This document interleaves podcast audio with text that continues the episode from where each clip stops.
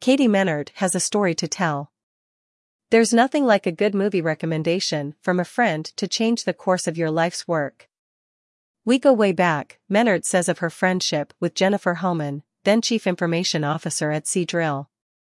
On a business trip between London and Houston in August of 2019, Holman told Mennert she had seen an amazing movie, a documentary called Living in the Future's Past, and urged her to watch it. "Oh, my God," Mennert says now. It would be one of those times where, even several years later, she recalls that moment of epiphany. "I remember the moment when I knew I wanted to be in this business. I was on a rig, and this was the moment when I said, wow. Someone else understands that we, the energy industry, are not the bad guys. We crave prosperity, we crave modern life, and that has consequences." Living in the Future's Past walks you through the human side of energy. It's okay that we need energy. It's okay that we want to be profitable. But we are, as the movie says, fossil fuel slaves. We are addicted to oil and gas. During her time at Shell, Mennert recalls then-CEO, John Hofmeister, who later went on to write a book called Why We Hate the Oil Companies, saying it was imperative to figure out how consumption could be reduced. As she watched the movie, the narrator, Academy Award-winning actor and environmental activist Jeff Bridges, asks, "What are you willing to do? What kind of future would you like to see?" Contemplating those questions, she knew she had no control over a natural disaster like Hurricane Harvey in August of 2017, which resulted in $125 billion in damages, 107 fatalities, destroyed Mennert's home and almost cost her her business. Mulling over the big problems in life, she realized Bridges was talking to viewers on a personal level. "What can you do?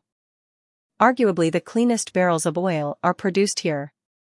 My mission on this trip was to bring the administration folks from the DOE to California to learn more about the communities here that stand to be impacted by the energy transition. Many of them are lower income and rely on our industry for their livelihoods. California is doing amazing things to decarbonize and is really the hidden leader in the U.S. on environment. It doesn't get the credit it deserves." L2R, Raymond Rodriguez, VP HSE Berry Corporation, Katie Mennert, Shalaya Morissette, DOE, Jason Marshall, VP Corporate Affairs and Sustainability Berry Corporation, and Simon Seaton, former CEO, Sedexo Energy and Resources. Photo courtesy of Katie Mennert. Number crunching. In response, she says, "I immediately started researching carbon calculators. Upon calculating her carbon footprint," she says, "I was aghast. According to the calculations from 1 year's worth of utility bills, the carbon dioxide output from Mennert's home equaled 2 international trips abroad. I started to think about every international trip I've ever taken, and it just crushed me." Mennert wondered if there was some way she could offset her carbon footprint. She started researching waste and even looked at the fashion industry, some segments of which have been vocal in their criticism of the oil and gas industry. "At the end of the day, we all like our stuff," she concludes. And that's what Jeff Bridges' movie points out. How did we get here? We didn't get here because we were intentionally trying to harm people. We got here because we're addicted to prosperity. Thinking about that against the backdrop of COVID-19, when the manufacturing and production of many goods ground to a halt, people were sequestered inside their homes and stopped buying and consuming for 90 days, Mennert says, "The air was clear." That's great, but it's not a strategy for prosperity, because what happened? The markets crashed. You had financial mayhem, a theme discussed in Bridges' 2021 documentary, Hot Money. You had banks printing money because they had to prop up small businesses and others. It was terrible, but the environment got to breathe, and that is the dichotomy shown in Bridges' film, Living in the Future's Past. Essentially, it boils down to the question, as Mennert frames it, if we want to continue to exist, what is that future like? Shaken by actually seeing a number assigned to her carbon footprint, which was 2 times the average, Mennert, who acknowledges that she has a life of privilege or abundance, as she refers to it, came to the conclusion that carbon taxation might be part of the solution. If the rich are using more, they ought to be paying for more. It might make them think about using less. Nobody likes taxes, nobody wants a carbon tax, but I want my kid to have clean air, says Mennert, the mother of a 12-year-old daughter. The movie opened my eyes to my own individual use, and now she helps create awareness by asking other people if they know their carbon footprint. She jokingly makes the analogy, it's like standing on a scale, nobody wants to see that number. But when you don't know your number, you cannot measure success or progress. Photos courtesy of Wei-Han Lin. Hair and Makeup by Leon Natasha. Common Ground. After watching Living in the Future's Past, Mennert says she did what she always does when she's excited about someone. She decided to contact the filmmaker, Susan Kucera, and tell her what an impression the documentary had made on her. Using the website contact form, she wrote, "This is amazing. You nailed it."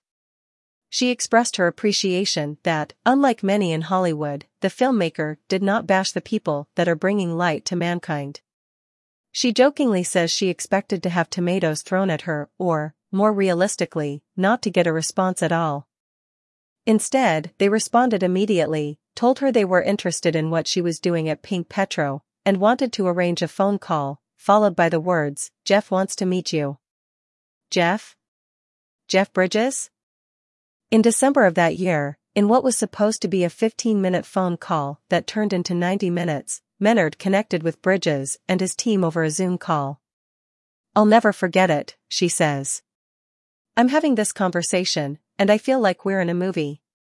She discovered that Kucera's father, renowned glaciologist and volcanologist, Dr. Richard Kucera, had, at one time, also been with Shell, Mennert's former employer. As they talked, Mennert says, "There were just these stories that made you think, hey, wait a minute. We're more alike than we are different." One of the things Mennert and Bridges have in common is the loss of their home, in Bridges' case, homes, plural, to catastrophic natural disasters. Living in California, Bridges and his wife have lost homes over the years to earthquakes, fires, and mudslides. Mennert and her family lost their home in Houston in 2017 to Hurricane Harvey. Because of this, Mennert says, "Jeff and I shared a moment. I got upset. I think he got it." In talking about the 2018 mudslides in Malibu, when he and his wife had to be rescued by helicopter, Mennert told him, "Jeff, you're speaking my language.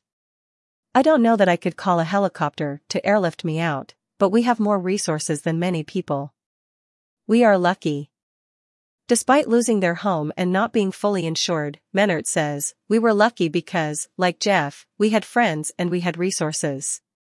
This led her to the realization that climate change is not selective, and if it could have such devastating effects on people with abundance, then how much more does it impact those without? The conversation would lead to Kucera later telling Mennert that she wanted to get the story from Houston, where she traveled to meet with people in the industry, many of whom Mennert introduced her to. Ultimately, Mennert would wind up having a part in Hot Money, in which she utters the classic line, "Am I in the middle of some movie?"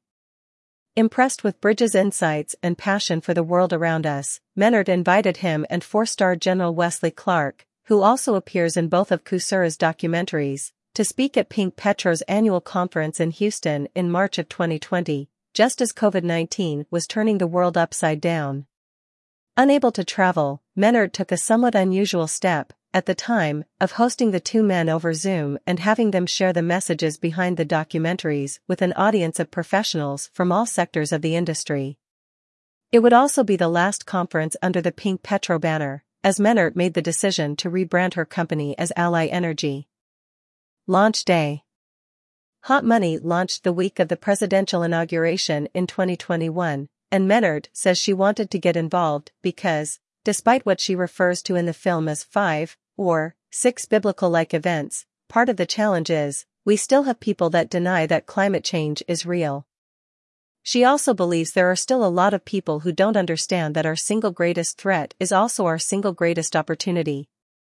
She points out that we have put men and women on the moon and, in the last few years, have developed a vaccine in record time.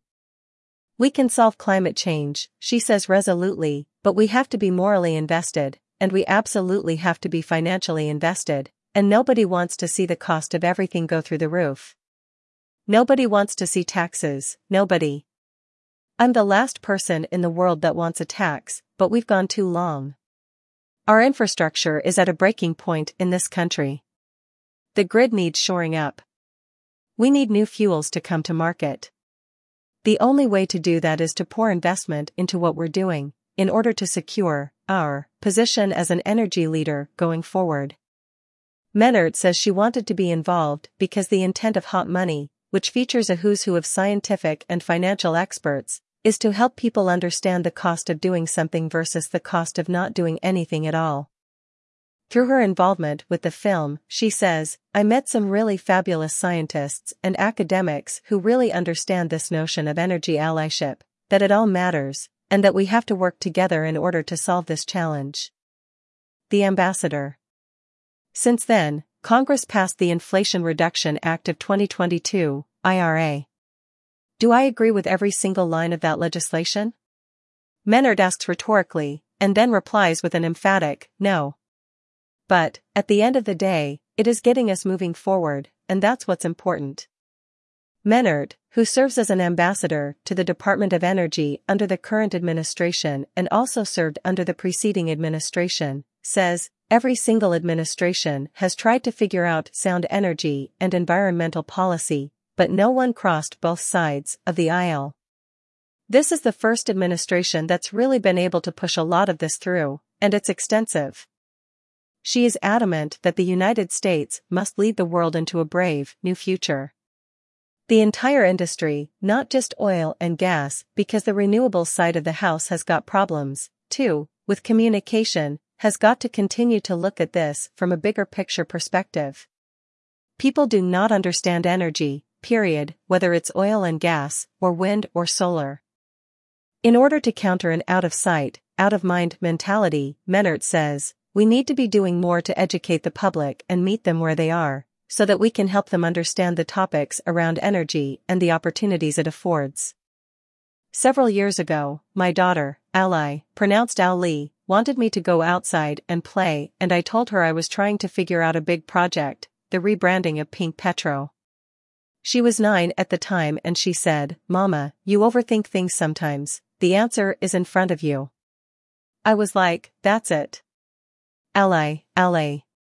People want to know that they're making a difference in the world, and an ally is somebody who is a force for good. So, I said, that's it. Ally Energy. The Storyteller. I feel like my journalism degree has come full circle, says Mennert, who has a Bachelor of Arts, Communications, from Louisiana State University. I realized that in order to tell the story of something you really need to have experienced it. Having worked for 2 majors, BP and Shell, over the course of her career, and now as an entrepreneur, Mennert asks, how do we take this message to young people, to investors, to the public? Having witnessed the power of film that she herself experienced as an industry insider watching Living in the Future's Past and participating in Hot Money, she believes that film is an underutilized ally in telling the stories around the most important issues facing the world today. Toward that end, she has recently participated in the pilot episode of a docuseries, the premise of which she says is to reflect the human side of the people who are a part of the energy industry and that want to drive the new future. Mennert believes change is on the horizon. We are on the cusp of new energy, a breakthrough energy, whether it's hydrogen, carbon capture, wind, solar, nuclear, if we could ever get around the fear of it, and is optimistic about the potential the medium of film holds for bringing this message to the wider world. While she is excited about the possibility of the docuseries getting picked up by one of the major streaming channels, she is also realistic. If it doesn't take off, at least I've got my day job, she says, only half-joking. Because I've still got a lot of work to do. Grow with the flow, embrace difference, overcome fear, and progress with purpose. By Katie Mennert. Due to the safety issue, our devices had to remain off during the flight. I was trapped next to Bubba Sans technology, but the 2 things kind of went together, seeing as Bubba was mentally in the Stone Age. That's when I had my cocktail napkin moment. Bubba and I had stopped talking, so I started spilling my mind onto those napkins. I was exhausted, but not past the point of caring. I sketched out notes. How could I change the perception of our industry? How could I accelerate the progress of women? How could I accelerate the progress and understanding of what we do and get more engaged with it? How could I get people in my own industry rallied behind the fact that we desperately needed to transition to new fuels? How can equality plus environment equals new economy? My pen had trouble keeping up with my mind. My mind had trouble keeping up with my pen. Thanks to Bubba, my father, Bear Luck, and Mother Earth, I was a woman on fire.